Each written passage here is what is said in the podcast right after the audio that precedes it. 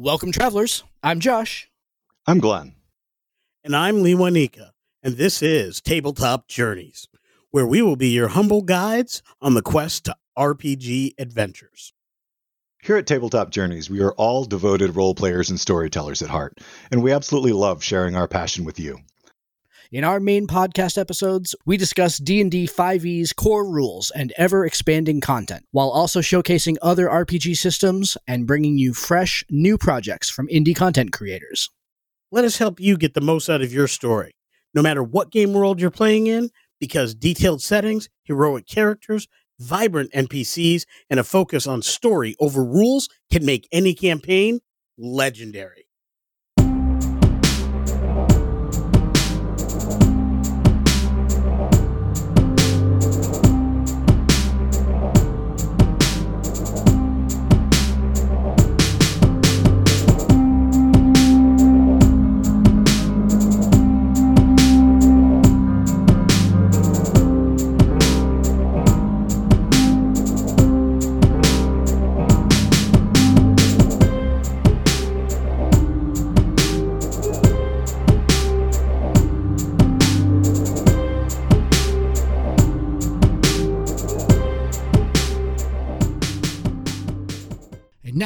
A message from friends of the show. My name is Nick Perrin, and I'm an actor, writer, and game master. And on Tabletop, I talk with an expert game master every week to find out the best ways to run amazing games and tell epic stories. Looking to start DMing? Or maybe you've been a game master for a long time and want to spice up your table? Then this podcast is for you. Tabletop is released on Mondays wherever you get your podcasts. Welcome, everybody, to part two of our uh, class discussion swan song for the year here. We are going to be talking the Bard subclasses tonight. I welcome, as always, my erstwhile co hosts, uh, Mr. Myers, Mr. Miller. Good evening, good evening, good evening. Welcome to Bard part two. How are you, gentlemen, this evening? Doing pretty good, but I got to know up front: is this one going to be as bad as the last one? it definitely it's going to be it's definitely going to be just as bad as the last one. Yeah, yeah. Awful. The awful. joke wasn't I- any better the second time either. No, it was really it really wasn't. Yeah. awful. Terrible. How about you, I Mr. stand Miller? How by are it. doing? Yes. How about you, Mr. Miller? How are you doing tonight? I am having a great night. We record in batches. For those who have been listening to the show, they re- realize that most of our class discussions are immediately followed by our subclass rankings. At the time of this recording, I've come off of a nice week of Barty stuff. So I'm really looking forward to, to the subclass rankings because, as we discussed in our last episode, the flavor is coming from these subclasses. So I think this is where the real nuts and bolts of, of these discussions and what we really like about them are going to come out. The things Yep. we want to do with the bar, the things we enjoy doing about the bar, the possibilities and the hopes and futures are going to come out in these subclasses where they didn't necessarily shine in the Yep. core class. And uh, I'm interested to see, I, I did a quick peek at some of our rankings. I'm interested to see where some things come up, whether it's strictly on a not my style kind of basis, or there are mechanical things that I saw that you may not have seen, or you guys have seen that I didn't Yeah. see. The numbers are all over the place. They really are, yeah. exactly. And I think that speaks to how difficult. Look, sometimes these subclass rankings are really hard because all the subclasses are great, or all of them are. They all just kind of have this unique bent or something like that, and that's not necessarily the issue with Bard. Um, but this was still really tough. Like I'm not sure that I'm not sure that any of them like bowled me over, but I did find like a situation where I got to the end of the rankings and I was kind of like, man, gave such and such a subclass a two for flavor. I found myself like playing a little bit of three card Monty a lot, shifting some things around here. So that, that's I I stand say by my subclass rankings per always, but I'm not sure that I actually stand by them that strongly. From that perspective, in the rankings, the middle field is still pretty close, right? Yeah. If we've got eight classes, there's going to be one through eight. The one, the two that I have ranked the lowest yeah, are probably the two I like the least. yeah, Everything in the middle is probably pretty tied. Yeah, everything on my list was very middle. Like I did not, nothing stood out, and nothing was awful. Yeah. Similarly, I found that I whether it be mechanical or flavor, there's some things that ranked far lower than I would have than I went into this thinking they would land, simply because, as we've said, any class that has a small number of subclasses at the end of the day, if there's only eight, something's going to fall to three, and three is not bad if there's only eight. Yeah, yeah. Four, five, and six are middle. Yeah. That means they're pretty good. That means they're decent. Yeah. That does not mean fundamentally there's a problem. Three is uh, just slightly worse than that middle heap, Yeah. but really one and two are the only ones that I would say, yeah, those are pretty universally not Yep. the ones I like. Whereas four, five, and six are not bad by any stretch. Yeah. So I, I think that I tended to go a little higher on my X Factor on my wild card simply because of that. Speaking of wild card, Josh, why don't you let the folks at home know how we do the ranking? Sure, absolutely. Here. Again, as you said, eight subclasses. So that means that we're going to rank all eight in order on their mechanics and their flavor with a score of one through eight. And then we kind of have two pools of points that we can use to go ahead and balance out the scores as we see them. One of them is going to be our desire to play this particular subclass or whether or not we've played them before and enjoyed it and that kind of thing. Each subclass gets a score of one through 10 for that.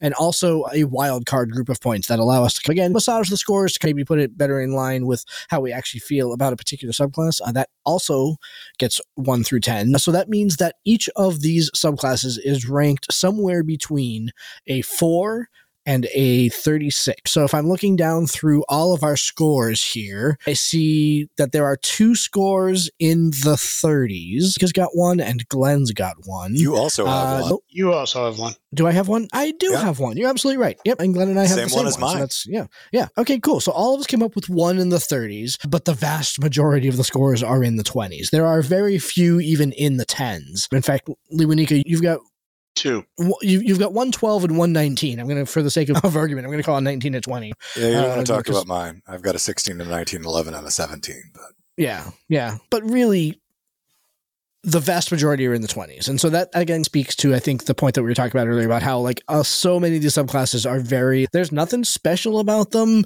but there's nothing horrible about them either. maybe the, when we get to when we get to your your 11 in particular, Glenn, maybe we'll go ahead and dive into that one. Nicky, you've got a 12. I've got a 13. Like some kind of bottom of the barrel, although they're all different, which is fun. Yeah, we'll see how this how this how it works out here. As always, we're going to start in appearance order. So that means that our first one is going to be the College of Lore from the Player's Handbook. So D20s to the ready, gentlemen. Let's see who gets to Oh. start. I got to get one of those out. I know you always forget this bit. They're right here beside me. It's okay. Am I the only one that? I mean, that, granted, I've got like six sets of dice that are like within reach of me just by Ooh, snap. the desk here. Natural 20. All right, I got a 15, so I guess that means Glenn's going first. He comes Glenn out is going swinging. first. That means I get advantage on initiative next round, right? It is. It's true. All right, Mr. Myers, the lore bard. Start us off. All right, the lore bard's not a bad one for me to start with either because I do the lore bard quite a lot. So here's the thing, and my score on this one's a little bit all over the place. I ranked it highest in mechanics and worst for flavor. And I did it Which that way interesting. Yeah. specifically because I think its mechanics fit what the class the subclass is supposed to do. They don't do it in an overpowered or underpowered way. Bonus proficiencies for three more skills. The bard's already a skill monkey, but if you're a lore bard, that makes sense, right? Yep. Cutting words is one of the best third level abilities written Love for the bard, words, yeah. in my opinion, where you can distract somebody as a reaction. And again, it's letting you do it not predicting the future with a bonus action, but on the fly. Additional magical secrets, which is arguably the best bard ability, comes at level six to let you start customizing your spell list a little bit more, much, much earlier. Now, is that lackluster considering it then repeats in the regular bard tier? Yeah, but compared Yeah. to what the other bards are getting, it's pretty hot. Peerless skill isn't anything great for a capstone ability, but it is a f- level 14 capstone ability, so it's not late. But anytime you make an ability check, whether you're proficient or not, you can expend a use of bardic inspiration and add that number to your proficiency check, which is basically going to mean you're not going to fail skill checks hardly ever at that point Yeah. if you have the inspiration die to use. And it's important enough to use an inspiration die on. To be honest, the mechanic, because of all of those factors, is a little weak, but in terms of the way they wrote the bard, it's about as good as it gets. It's about as good as So- it's going to get. Yeah. Every power was on point. Yep. Yeah. Could it be a little bit better? Yes. So I gave it perfect mechanics. I ranked it Yeah. lowest for flavor because aside from we learn a lot and we study, it doesn't do anything. Right. I guess you could argue that the lore bard flavor is what gives it its access to other school, other spell lists right? You could say that's where that comes from. But you're right. Like cutting words for a lore bard doesn't make sense. That's there was the UA bard class, the College of Satire. Cutting words is a College of Satire power, right? That's not a lore power. I thought that the lore bard was fine. I thought it was I actually ranked it fairly low. It's a 16 out of out of 36 or whatever. Like middle of the road it was fine. I think that the, that peerless skill suffers from again one of these old kind of trope mechanics that Wizards of the Coast trotted out a lot in the player's handbook, and that's that you can add something onto a roll, but be after you know the score, but before you know if you succeeded or not. That's the kind of thing. It just never works well at the table when that happens because you always know. Exchange is too not fast. Yeah. the exchange is too fast exactly right so i hope that that they're getting rid of that yeah uh, it's the college of lore was very much a first subclass in the player's handbooks kind of class we see we have seen this in every class along the way that the first one that they trot out there is like the template and then it's everything else gets judged against it It's so the classic air quotes version of the uh-huh. bard. I would concur with that. The fighter has the champion, the rogue has the thief. Different classes have their different things, but the lore bard is what you think of when you think of a bard. That is the more classic example of a bard. I found it a little bit better than the two of you, but I've had the pleasure of having one played at my table for six years. I have seen what the lore bard does, and I find that its features play better than they read. Specifically, when you look at at Peerless, one of the things you want to think about is the fact that that addition comes at a level with the other class features in a bard. It is rare that a bard ever scores less than a 20 Right. uh, on a skill check. Some of the things that, that, as I understand, count as skill checks. We don't think of as skill checks all that often, or ability checks, or what have you. Does that is that ability checks or just skill checks? Please correct me on this before And make abil- it's, It's it's ability written for ability checks, and skill So- checks are ability checks. Right. But do you know what is also an ability check? Initiative. Checks, Ability. dex checks, and all of those too. Initiative is an ability check, which means if you have the need to go first, you are likely going to go first as a 14th level bard and higher. Yeah. I think those are things that are very understated until you're at the table and the suave bard player says, Hold on, Mr. DM, Mr. Storyteller, I'm about to break your soul. you don't get to kill the innocent the innocent victim before I get to go. And then they get to go. I think there's some things that kind of are understated in the writing that play very differently at the table that I have had the opportunity to see. So I rank it a little bit higher there. I found that the mechanics stayed at about a stayed at a six for me out of eight because I think they are solid. While it is only an expansion of what exists and nothing new, there's no new ground being broken with this subclass. That's why I dropped the flavor. The flavor came down to a four for me, but that expansion on what a bard does, I thought was pretty strong. And I just could not say no to those magical secrets at sixth level. That's Yeah. that's just really good. And then for the wild card and the desire to play, it's a seven. This is a character type that I could have a lot of fun in a wide variety of campaigns at a wide variety of tables. This is not a niche character. This fills a lot of voids and a, there's a lot of places it can go, and I would have fun doing that. Yeah. Let's move on to the College of Valor here, but just one other quick thing on your abi- about initiative being a ability check. That means that cutting words can also be used to foil your bad guy's initiative check. So remember that storytellers Absolutely. and players. Yeah. Absolutely. Your stated abilities at the table. Absolutely. Okay. D20s and uh, Mr. Myers, you get initiative for your D20 last time. Advantage.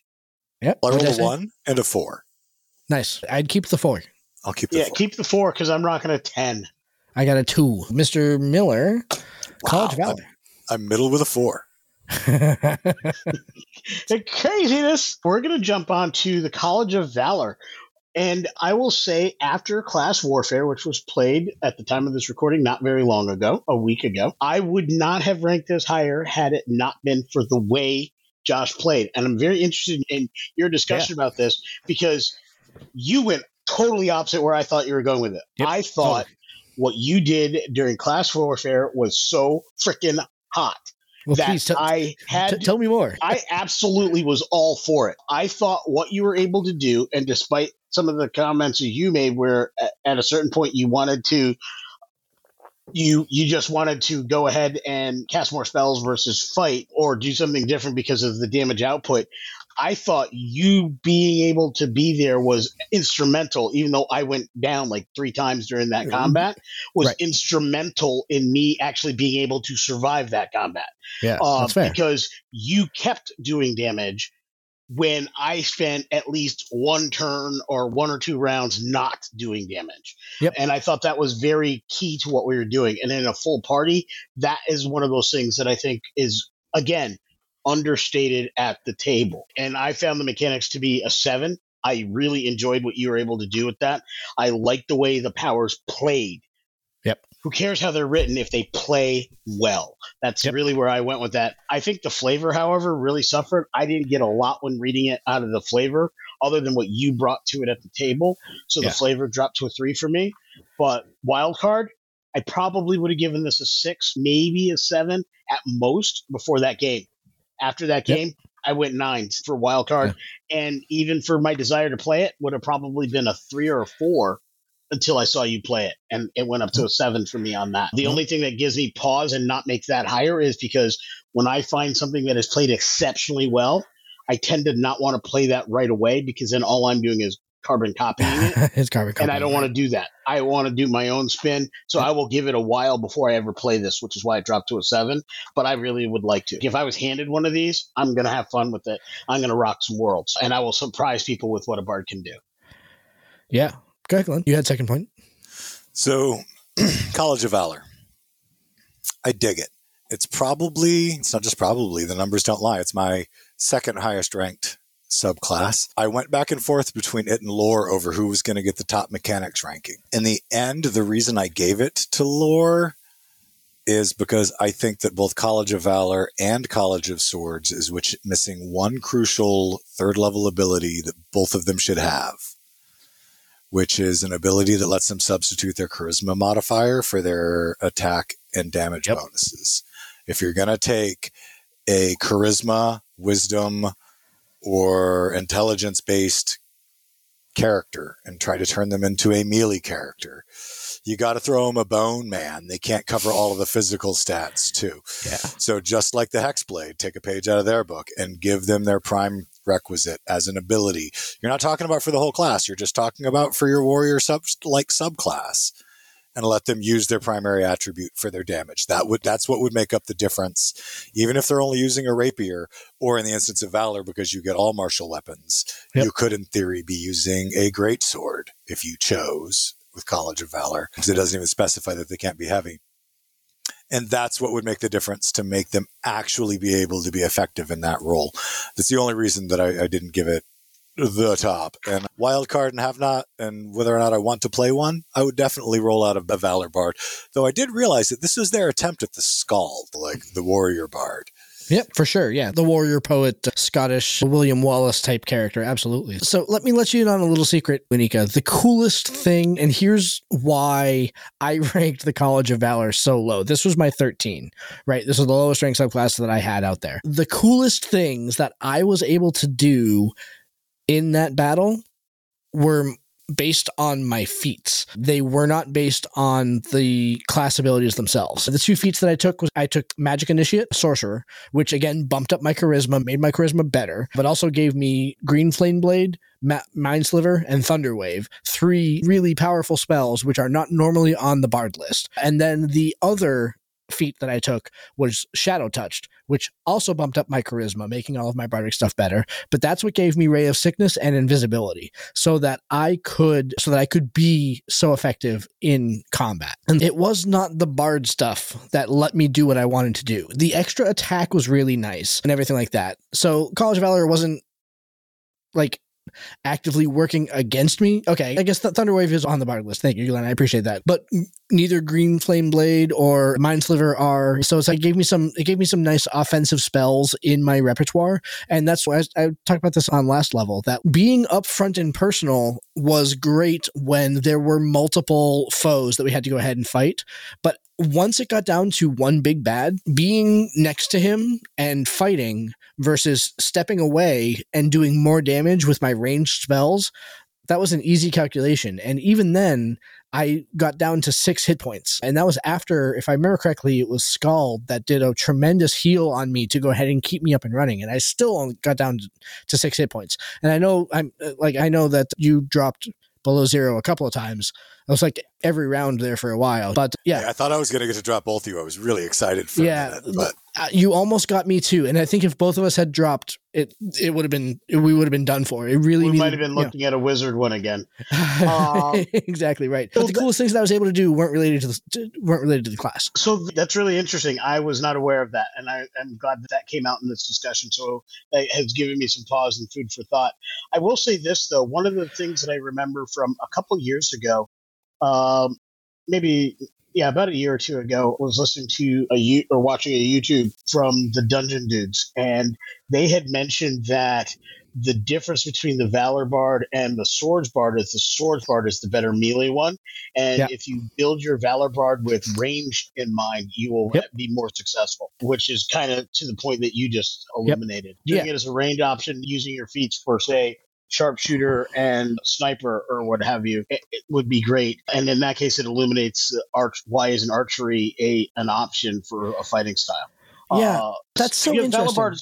Valor Bards, don't get the fighting style. It's the sword bards that get the fighting style. So I think there's a Sword little there's a yeah. little discrepancy there. Like maybe they should be one subclass, and then Yeah. they give you a few more options as far as what feats, so you can diversify the type of combatant you wish to be. Correct. Uh, that that might help. Maybe they agreed. shouldn't be separated.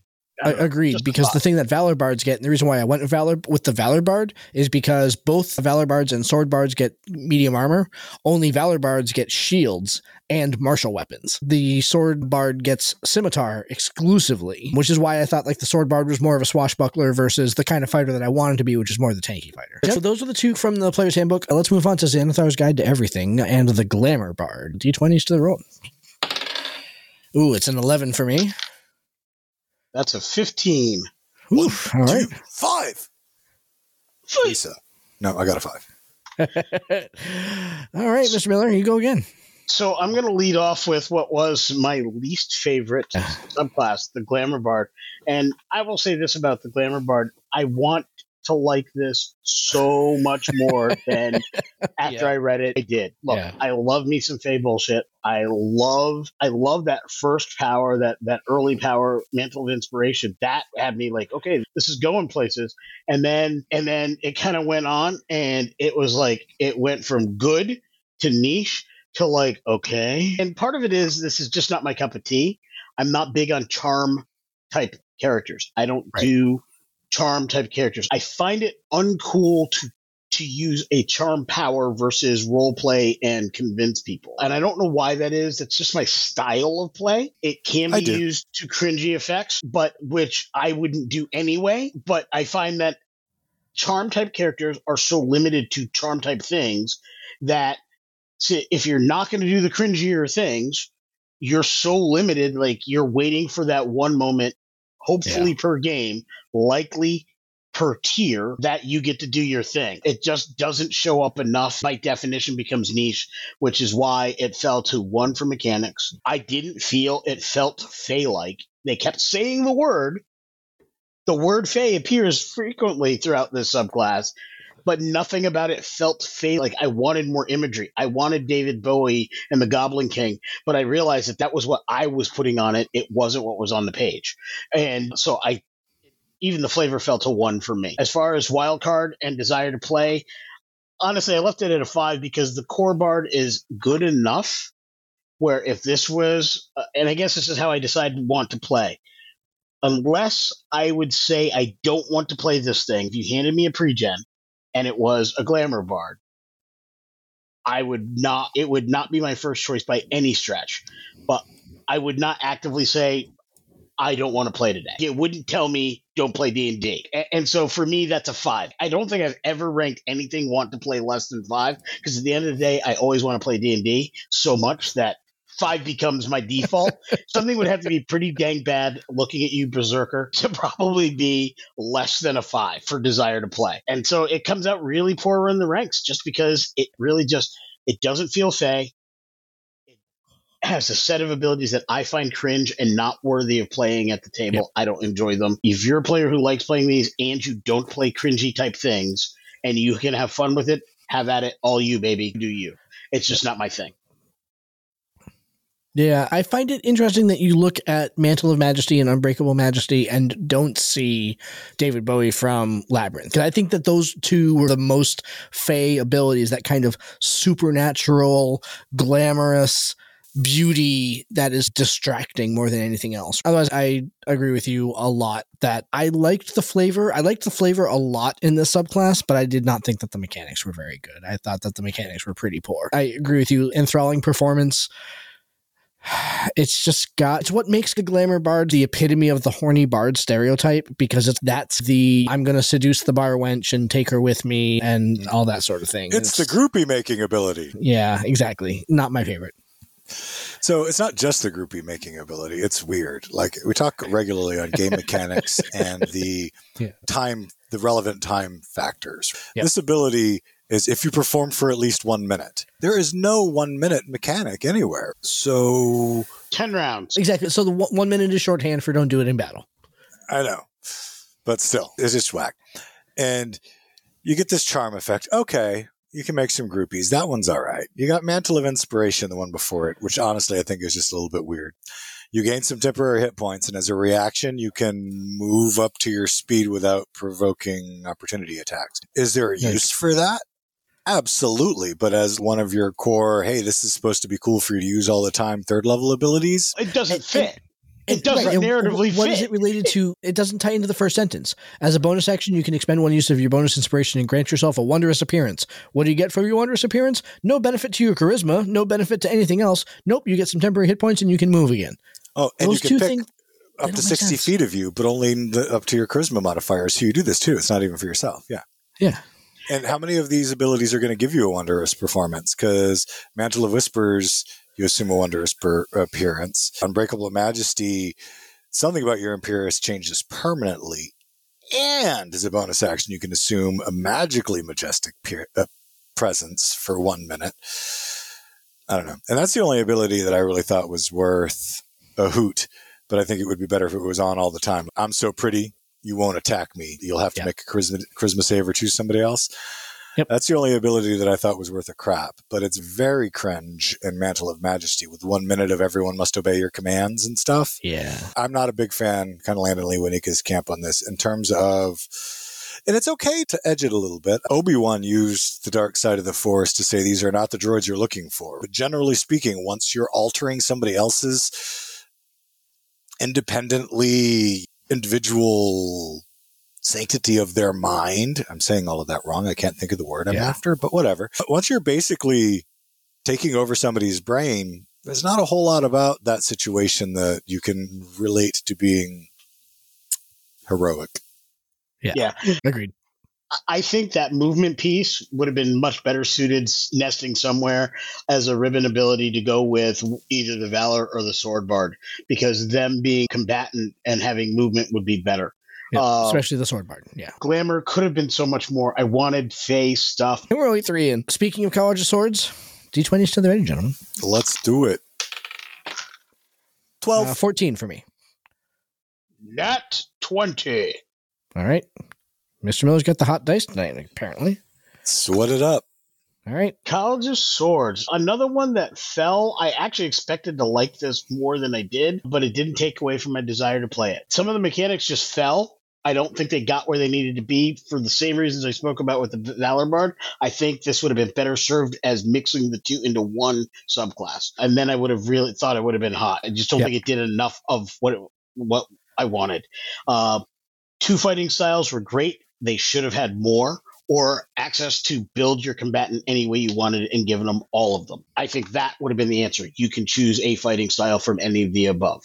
Yep. Uh, you do you would have been yep. the better way to build that. Pick one at third, pick another one at eighth, another one at blah blah blah. Yeah, yeah. something like that. The bard flourishes, I really liked them, but using inspiration to me was too limiting for it.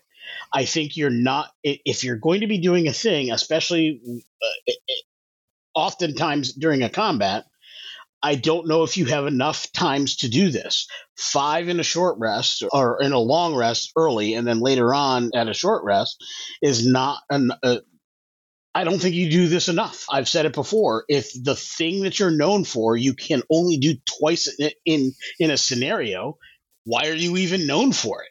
It just yeah. falls flat for me, and that's why mechanically this fell. And then I, I love each flourish. There's nothing wrong with the flourishes. You just can't do them enough to yep. make it worthwhile for me. So other than that, my the wild card, I gave it a six. In reading it, it fell a little flatter than I wanted. It unsurprised me something surprised me in a positive way. This surprised me in a bit of a negative way. It was not as good as I thought it was going to be once I actually read it. And uh, but I still really want to play one because I have a desire to play a bard in a melee capacity or in yep. a combatant capacity, and I would have to find some ways to either whether it's a multi-class then get into this or something else or some other yep. way.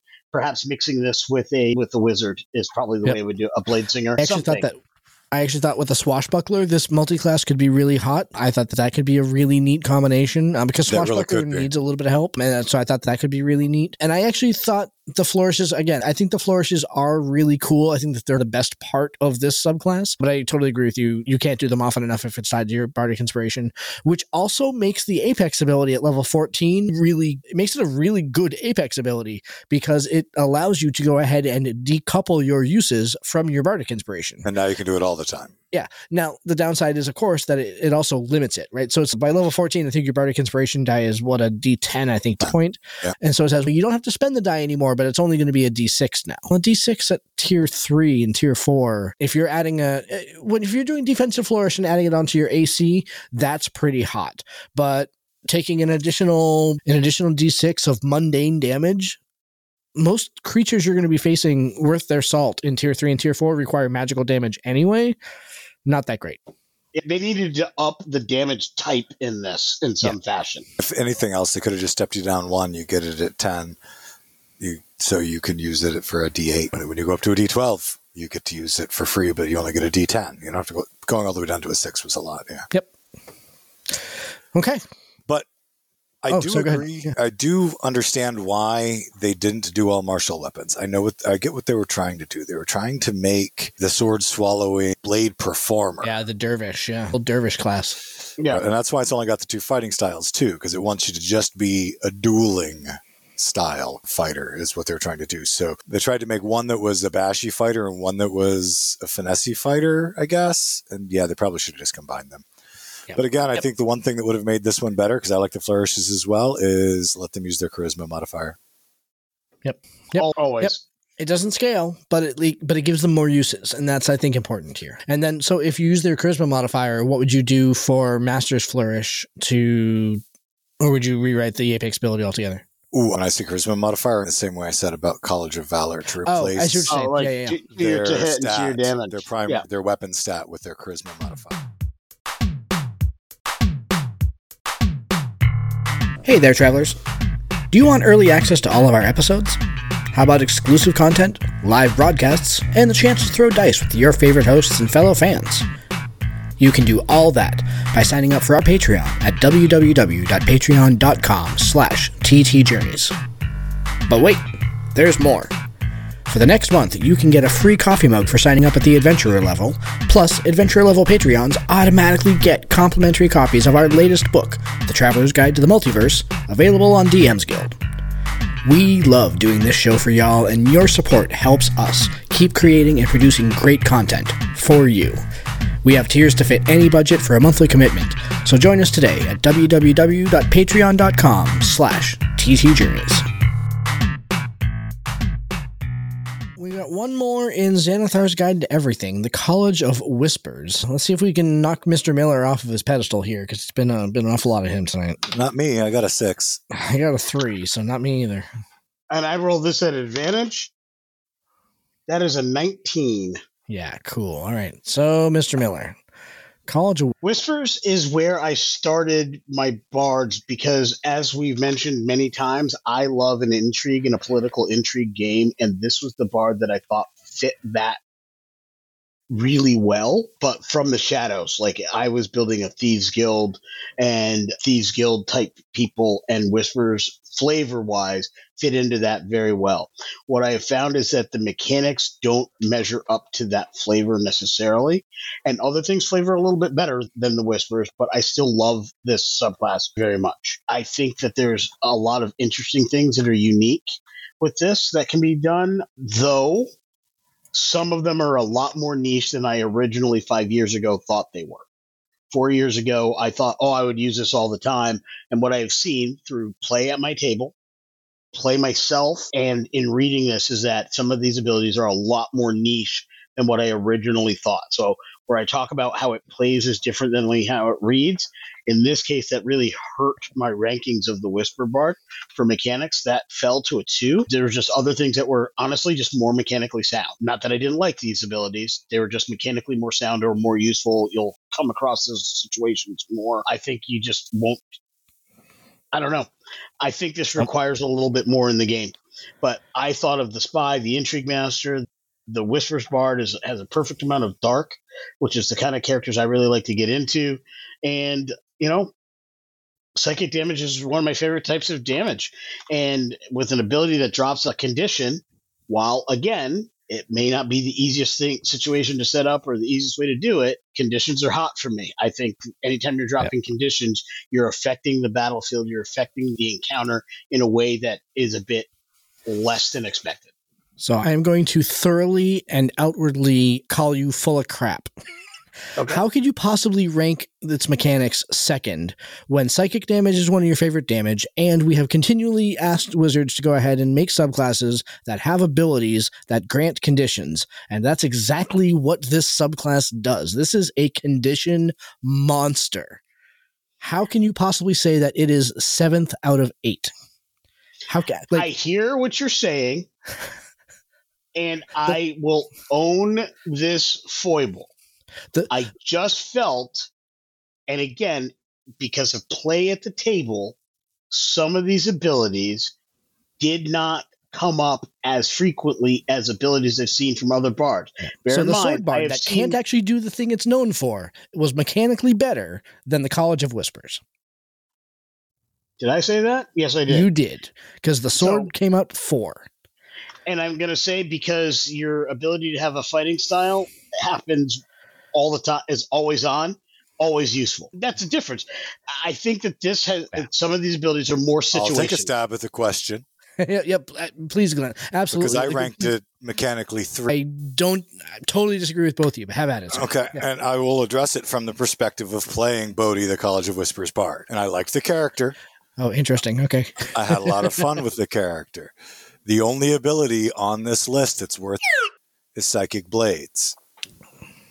Okay. It gives you your extra damage like a rogue, which is what it's trying to emulate. The downside to that being is because it's tied to your bardic inspiration, which it needs to be because you're a bard, I get that. But because it's tied to your inspiration, that means that a College of Whisper bard will almost never give inspiration to somebody else because it's part of their main mm. damage capabilities.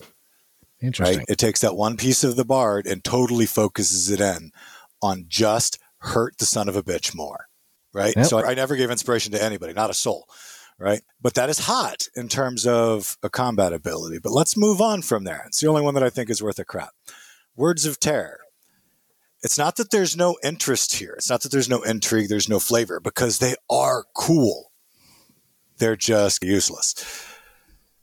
Words of terror. If you speak to a humanoid alone for at least one minute, how many scenarios mm. for one of your core abilities that you're going to get at third level, how many scenarios, even on the role playing side, are you going to be able to get that guy that you have to convince to come over here and talk to you away from everybody else for one whole minute so you can scare the crap out of him? Yeah, I suppose it's the alone word that's the key, okay. isn't there? Yeah. Mantle of Whispers. This is a wicked cool ability, and I did use it once because Lewanika killed a guy that we were interrogating, right? We're talking to the guy, and his evil master possesses him and talks to us in a big, scary voice, and at the very end, twists his neck so violently that he dies. But the entire townsfolk watched us go into this tiny little tent with the guy, and now he's dead. So we can't just have him walk out because he's dead. and we can't let everybody know that he's dead. They'll think we killed him. But with Mantle of Whispers, you can, if somebody, this is how specific it is. You can get, you can adopt a humanoid's persona, but it's if they die within 30 feet of you, you can magically capture its shadow as your reaction and then use it sometime between now and when you finish a long rest to magically take on their persona and impersonate them. Unless your party is a bunch of murder hobos, this is not a useful ability. It's going to come up once ever in the campaign, maybe yeah. twice, where somebody happens to have died near you and you need people to think they're still alive. And then you get to the last one for shadow lore. At 14th level, you gain the ability to weave dark magic into your words and tap into a creature's deepest fears. As an action, you can magically whisper a phrase that only one person within 30 feet of you can hear. So, as an action, we're talking about in a combat scenario. It automatically succeeds if it can't hear you or doesn't speak your language. And what do you get for this? An eight hour charm. That's it. At level 14. Yeah. I guess kind of sum up what Glenn. But it's crap. Yeah, what, what Glenn for, d- detailed, and, and I would say at the table, what sounds cool plays poorly because mm. Glenn used the one ability one time. The the first ability that he mentioned, the one where psychic blades, yeah. Other than psychic blades, the other ability w- was used, I think, one time by Glenn. Nope, uh, never found a use for it because actually, of one oh, minute he, alone. Yeah, the one minute alone. I've seen that used one time, one game in six years of playing 5e. One time I've seen that used, and a lot of College of Whispers bards have been played at tables I've been at. And I built the character for the game that it was designed to play in. I built the type of game it's designed to play in, and I struggled in finding moments for its abilities to shine. I think that's why the mechanics fell so hard for me. Yes, it does all the things that we keep talking about, but it does them poorly. It, but it also doesn't do what it says it's going to do. College of Whispers is supposed to effectively be spy bards. This isn't spy bards. This is murder assassin bards. Yeah. Yep. And thus, as we said at the beginning of the show, sometimes ranking these was tough because you you y'all are right. That's I initially read through this and thought that I ranked it top for mechanics, and now listening to your play story, Glenn is like, oh nope. It sounds I, cool. When I read it, I was excited really to play it. I'm like, yeah, I'm gonna be a yeah. spy. Bard. Sounds really cool. Yeah. No. Yep. All right. I was half a rogue with half a sneak attack. I cross a multi-class into rogue in order to improve myself. Okay. So next we get into first it appeared in Mythic Odysseys of Theros and then eventually appeared in Tasha's Cauldron of Everything, the College of Eloquence Bard. So let's see what we got here. D20s. 16. 15. 19. Ah. Killing it, baby. Killing it. All right, sir. College of Eloquence. I object so, on the grounds of Brooklyn, Your Honor. On the grounds of Brooklyn. It's from Newsies. No sleep till no, no. Brooklyn. Wrong mm. reference. It was from Newsies. Yeah. I know. I, okay. But we're doing yeah. music now. So I yeah. went, no. Music. Sleep, Newsies is a musical, kid. I, I'm aware of that. But I like the Beasties better than Newsies. yeah, me too. Don't ever say that to Jenny. Never. Because I think you value your life. I love. Fan?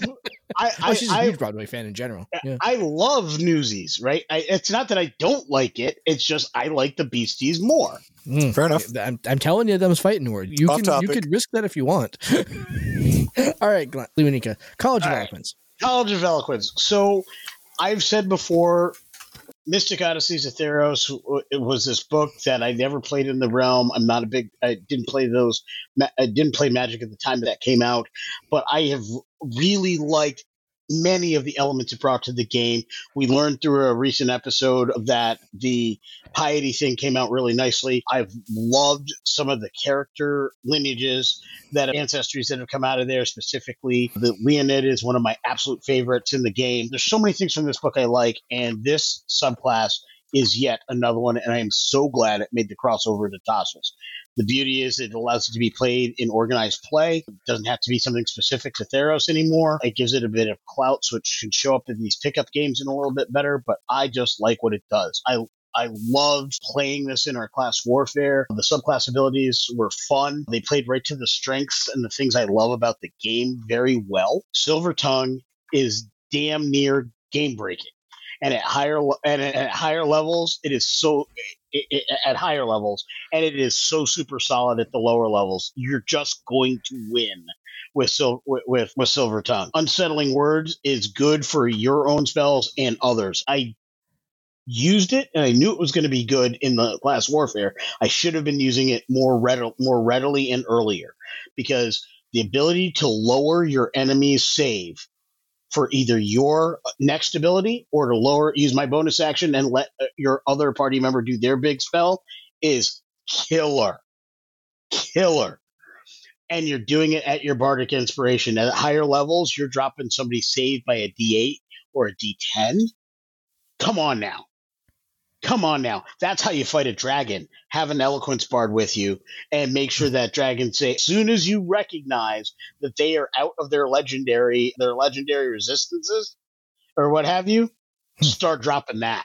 That's yeah. the way to get it done. Expanding your bardic inspiration, it, it, it, your eh, the use of your bardic inspiration in the latter levels, it's just just really good. And again, adding the number, adding to the number you can inspire as a capstone ability. Look, capstone abilities in subclasses are not great generally, but this is in the upper level of those as far as I'm concerned. I ranked this an eight out of eight for mechanics. I ranked it a seven out of eight for flavor. I just felt really strongly that this was a lot of the things that I love about the concept of a bard in my head. I found here much more so than I even found in the lore bar, to be honest with you. And wildcard nine and desire to play again 10. The character I made for our class warfare is a character I want to play at its early levels, all the way up to where we had and beyond. That's a character I would play from 1 to 20. Drop mic. Love it. All right.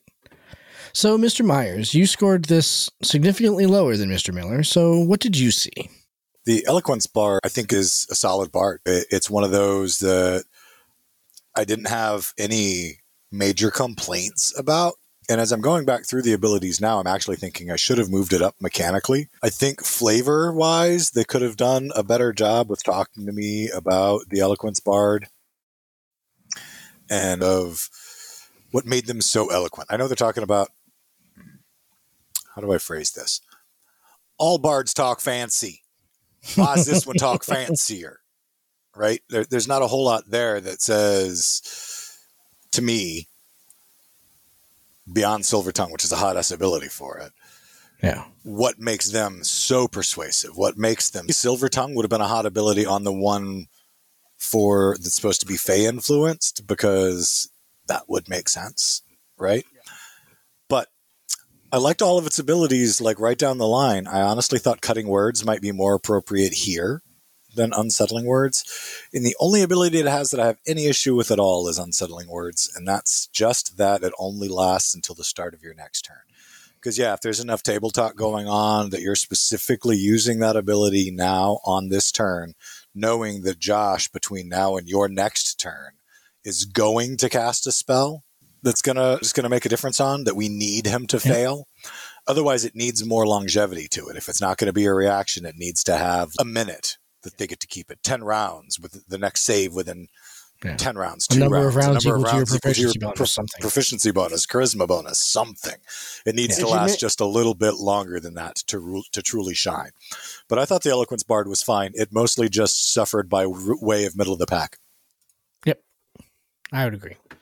I would agree. I really liked it, and I tried to reflect that in my want to play scores and my wildcard scores to go ahead and boost it up a little bit because it just kept falling down, specifically in its flavor. I thought that its mechanics were, were fine. I ranked it a 7 out of 8 for its mechanics, but its flavor, I think you're exactly right. It just doesn't, it didn't really touch on why College of Eloquence is eloquent is so much more eloquent than everything else. And I think that's one thing, again, not to get general about the class here, but that's something that I saw in the subclasses in general is that none of the sub for a primary a primary spellcaster class, there was no specialized spell list for the subclasses, which I think hurt its flavor. That's where a lot of other spellcaster classes get their flavor is from spell lists that are dedicated to their subclasses. There isn't one.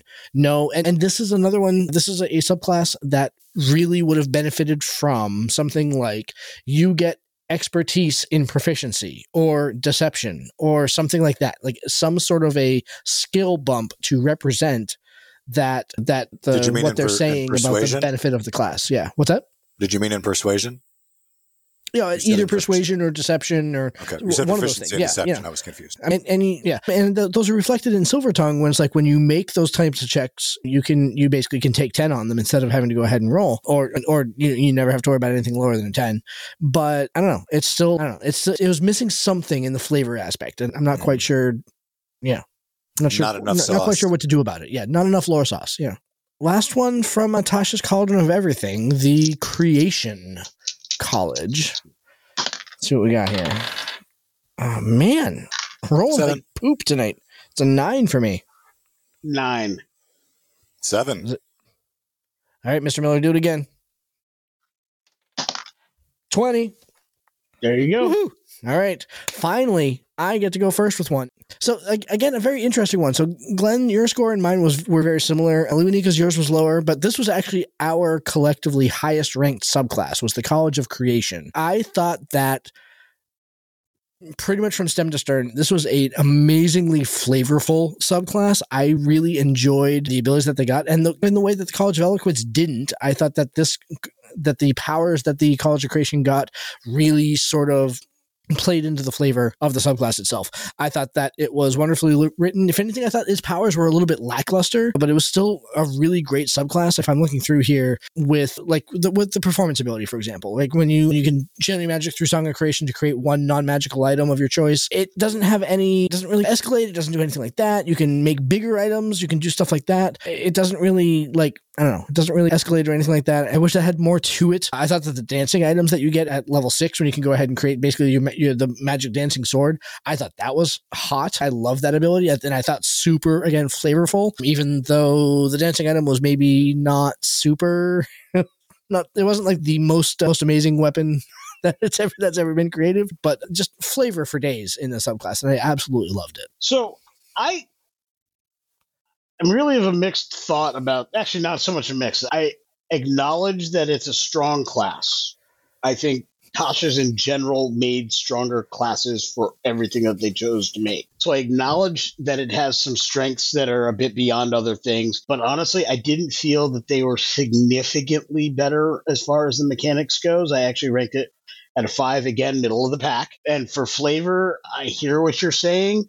And I think for me, it's just not my style of character. Again, I went with a six, middle of the pack. It started higher and went down as er, er, er, it, it would have, it could have been higher, but other things I just liked better from a flavor perspective, which is what that's all about. And then for desire to play and wild card, it was really underwhelming from all the all that I've heard in the zeitgeist about this subclass. When you hear about Tasha's subclasses, you hear about, oh, they overclocked this or, oh, yeah. oh, it's OP, it's all this and that. And when I got down and, and I looked at this and read it and I read it twice, I'm like, mm, I don't see it all that OP. It, like all of the things that I was hearing that this super powerful, the strongest bard class could it should be.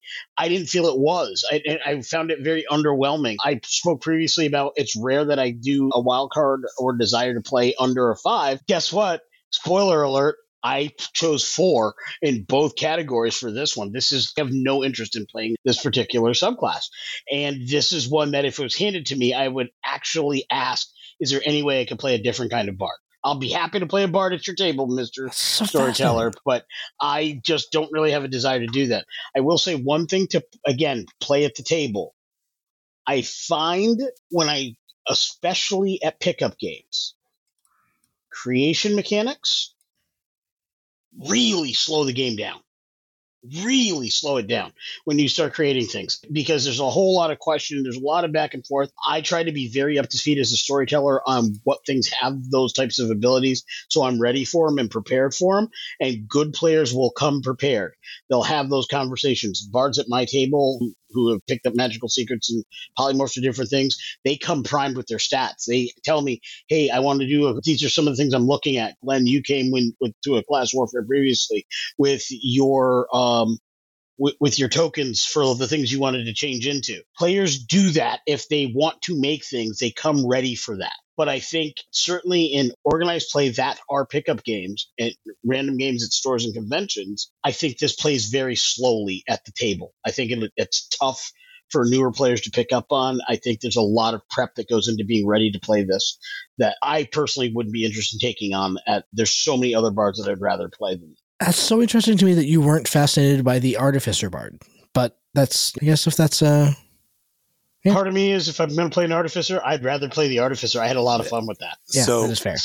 College of Creation was one of my favorites. I gave it my highest rank for flavor, and I ranked it third for mechanics because they're pretty damn solid. Just tying it back to the lore, of the Song of Creation, and tapping into that for the specialties of the college was enough for me to start getting hooked anyway. And then the moat of potential of all the things that I've read through all of the classes of the Bard and the subclasses that they've tried to do with the inspiration die to add to it or alter it in some way to make to add something else interesting to it.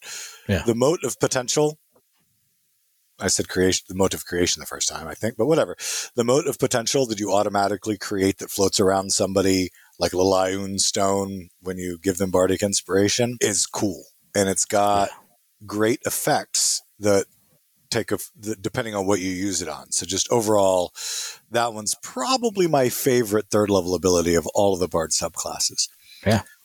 Performance of creation, I agree. That's the one that kind of keeps it down, but it's still cool. It just requires a lot of outside of the box thinking.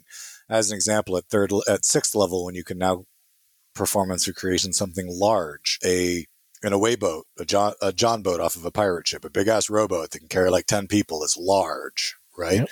So if you needed to, you could magic a shimmering boat out of thin air and row your party across whatever badness is in front of them. There's lots of ways it can be used, but again, if it's not in the hands of somebody who's going to come up with creative ways to use it, it's a power that's not doing anything. But I, I really liked the dancing item. It yeah. really makes me want to write some enchantment spells that aren't about just charming people, but are about enchanting objects but I like I liked this subclass a lot. It's it was one of my favorites. I think it is my highest ranked for if I was going to roll and create a bard at this point right now with the subclasses existing, I'd go with this one. Yeah. Yep. It, Interesting. I would never say no to this at my table. If somebody has the desire and want to play this, have at it. I think you're going to have a blast, and I will work my game to make sure that you do. It's just not my cup of tea. Hmm. I, I yeah, I, I, hey, to each their own. So. I suppose we can right. be magnanimous enough to allow each other to have our own opinions. Yeah. to allow him to have Very an opinion of, of his own. Exactly. You yeah, yeah, in yeah. this free country where people are allowed to have opinions, at least for now, I don't think that's up for grabs during this uh, session yeah. of the. Yeah, no politics. politics are not welcome on tabletop journeys. All right, now we jump to our last one here. We jump from Tasha's Cauldron of Everything to Van Richten's Guide to Ravenloft and the College of Spirits. Initiative, gentlemen. That's a 15 for me. That's a 7. I lost it. Hang on. It rolled underneath my monitor stand behind my D30. Yeah, I have one of those propping up my monitor. That's how you've been winning. It just sits underneath the monitor. Okay, I have no idea what it was on. That is a 19. All right. You get to go ahead and wrap us up tonight, then, Glenn. On the, the spirits. Yep. Quick, easy, short, and sweet. It's crap. Done. Okay. this is my least favorite subclass. I thought it's a hot, steaming, I think it's a hot, steaming pile of garbage. And I'm going to tell you, I'll summarize it up with my biggest bitch about it. Tales from Beyond seems like it's going to be cool. It wants to be cool. It's almost cool, but it's not. Ah, it's a big, really giant, confusing cool. blob of poop Yeah. that will take you three hours just to read to decide if you get to pick. So- But you don't even get to pick. You have to roll every time you use it. So you never know what you're going to get. It's like the power that's not a power. It's, I don't know, it's like a random number generator that might be cool and it might be crap. You never know what's going to come up. It's like the worst wi- wild magic ever. Yeah, a bard from the, uh, you talk to dead people. Okay, I get where we're going. We're going for the bard who might be like the, the gypsy fortune teller lady. She's got a little ki- different kind of performance going on, maybe. I don't know, but that's not really fitting either. I just think it sucks. Yep. I went different than you. I think its mechanics are poor. Sorry. I liked the flavor. Th- tho- all those tables with all those options, and while there's a lot and it's a lot to digest, to me that brought flavor in a way very similar to the flavor that came out both in eloquence and in creation. In that, that gave me the flavor I wanted, and I really.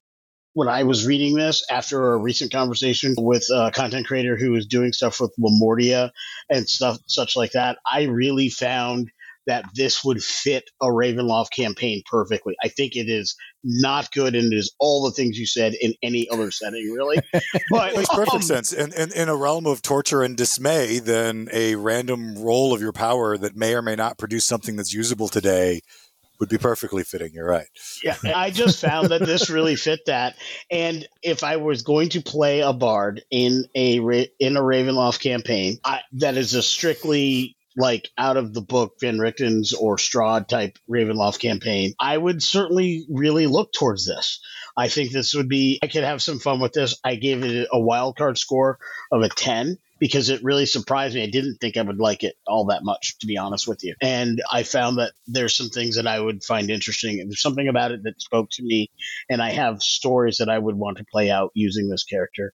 Um, but I don't disagree on the complexity or Yeah. the mechanical l- lack of goodness there. Yeah. It fell I could, I could play it and have fun too. I really could. If I was handed one of these as a pre-gen, I'd have a blast. Sure. Yeah. Exactly. If I only had to go ahead and play it once, absolutely. This Like, inn well, is not but it's- clean. But its I- I mechanics really are get just into- bad. yeah. Oh, they're awful, but I could They're- really lean into the creep factor in a good Ravenloft campaign. Oh, totally. Yeah, yeah. Uh, like I, I could, mean- this would be a good Halloween one shot kind of character to play. Oh, totally. Yeah, yeah. This is a subclass that I thought really suffered the most from the split between level 6 and level 14 when it doesn't get anything, right? That's that is honestly what hit its flavor more than anything else because for 8 levels you don't get to be this bard. You get to be the same bard as everybody else. And so you've really got to pour it on, but even if you look at the sixth level ability, a spirit session, it's an hour long ritual. It's kind of like the same thing that you talked about having to go ahead and pull somebody aside by themselves for a minute. I had to go ahead and frighten them. When are you ever going to be able to conduct an hour long ritual? It says it in- can be done during a long or short rest, but this is to get a spell of a maximum level of the number of people that you include in the ritual. So you have to have enough friends to get a high enough spell. Yeah, it's just, it's just a lot.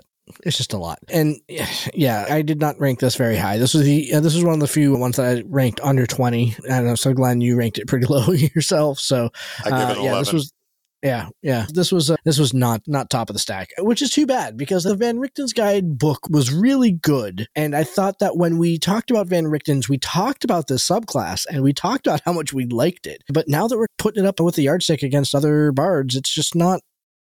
It's just not holding its own. So At that point, we were reading it for flavor and how it fit into Ravenloft, which Totally. it does Yeah, yeah, yeah. wonderfully, as Lee yeah. pointed out. It, do, it does fit that great. Yeah. It, it fits the book it came out in. Yeah. And I think it just has the same problem that other subclasses have is that their powers read really well, but don't actually translate to the table well. And so that's a very interesting. I'm not sure that there have been other classes that we've looked at their subclasses and say, and said that. This, that seems to be a uniquely Bard problem. And so I'm not kind of sure what to do about that. So, I'm not sure that's uniquely Bard. I think it's a realization after a year of doing this. We've talked about I agree too. that these are this is our last class discussion, our last class ranking at this point, and I think that we probably have had the same thoughts in our very first ones. Hmm. We just didn't have the words to do it. Let's be honest. When we started doing class rankings, we were only a year into this podcast. We are now two years uh, deep into this podcast, and our class rankings have gotten better as we've gone. I Right. think there's some things that we've seen better. We've also just got done with the successful Kickstarter that we're nearing completion on, and we have been writing subclasses. Yeah. So we have a, be- a deeper understanding today than we had two years ago. We've grown within this hobby. So I think our tastes have changed and we've started playing a lot more games, whether it be running them for our Patreons or playing an occasional game. We're starting to get back into conventions. These are experiences that we didn't have with 5e when we started. And I think that we're coming to bet different realizations as a result of that. I think that's really well said and a really good point. We have grown and evolved, and our the number of tools in our take the mechanics of a subclass apart and put it back together tool shed are significantly bigger than they were, which makes me wonder if we went back to one of the first ones that we did and redid it, Maybe read you Rogue or Ranger. Yeah. if we would see it differently. Yeah. I just wonder sometimes. we may have that opportunity because we have some thoughts about what to go ahead and do with these class discussions in the new year, and so hopefully we'll be putting some uh, some ideas together on what we're going to do on that front going forward. But in the meantime, here's how the subclasses broke down. So our number one ranked subclass was College of Creation. And number two was College of Whisperers. Co- number three was College of Eloquence, helped largely by by Mr. Miller. Number four was College of Valor, despite my best efforts. Number five was College of Lore, which again, being the first one in the player's handbook, having it number five out of eight, that sounds about right. Six was College of Spirits. Seven was College of Swords, and bottom of the barrel, College of Glamour. So from uh, from Xanathar's Guide to Everything. Glamour And- and, and look- spirits are my two least favorites. so- Yeah. Exactly. L- Looking over the scores, I don't see any surprises in here. These scores all seem to make sense for me for how I read them. I, obviously, there's some variation in like individual subclasses for one or the other of us, but if we kind of look at the average, I think the average played out exactly how we thought it was going to. Yep. I think the average is pretty close to how I how I thought of them, Yep. and certainly the top three were definitely the top three. Creation clearly not my favorite, but I get why people think it's strong. So I get where you're coming from. It Yeah. solidly falls not my thing. While I differ from that, I'm not opposed to that being the number one for tabletop journeys. I think there's a reason why it has that clout in the in, in the tabletop community, and there's a reason why it has that clout with the two of you that I'm not opposed to. Yep. All right, let's go ahead and put a cap on this for this evening. So let's see, what do we have coming up next? So we have finished up our Bard coverage at this point. This coming Tuesday, we begin our actual play of Masks, the Worst Generation, which was so much stinking fun. Any other final thoughts for you, gentlemen, before we wrap up here tonight? Nah, I think it's been bad enough. it's been bad enough, that's for sure. yeah, Yeah. It, it has been the thing. I love I loved our class discussions. I loved our class rankings. I'm looking forward to where we go next with this type of discussion. I we've talked a little bit off air about some ideas, and I think you out there in the audience are going to be in for a treat as we Yep. keep going. No slowing down. We've got this. A couple of years from now, we're going to get to start all over with a whole new set of 12 classes. I know, right? Ooh. Exactly. Fun, fun, A couple fun. years ago, nothing. They were already starting to dribble out. So But they're All right, not everybody, official take- yet. No, that's fair. That's fair. That's fair. So it's still UA, and so go fill out your survey though. Well, actually, by the time the episode comes out here, actually the next survey might be out by the time this episode airs. So that's not there will be a survey, so Yeah. go fill Fill it that out. out. exactly right. so, anyway, thank you very much, everybody, for listening. I hope you enjoyed uh, the Bard subclass episode here, and uh, we'll be back next week talking to the creator of Guild sixty six. Looking forward to that episode then. So, in the meantime, have a good week, everybody. We'll talk to you then. Thanks so much, everyone. Night. Thank you for joining us. This has been Tabletop Journeys. We would love to hear your feedback on our show today. Join us at www.ttjourneys.com, where you can subscribe to the blog to leave comments and see all the content that we publish beyond the podcast. You can also stay in touch by subscribing to our Twitter at TT Journeys, by joining our Facebook group, Tabletop Journeys, or by sending an email directly to podcast at ttjourneys.com. And remember, if you want early access to all of our episodes, a chance to drop dice with your favorite hosts, and maybe even appear in one of our actual plays, you can join our Patreon to help support the show at patreon.com forward slash ttjourneys. You're listening to us on Stitcher, iTunes, Podchaser, Spotify, or Audible. We would appreciate it if you would like and subscribe to the podcast on that platform. Full episodes come out every week on Saturdays, and every Tuesday features our actual play episodes. Thank you for listening and for being a part of our growing community. And in the words of another traveler along our path, we bid you shade and sweet water.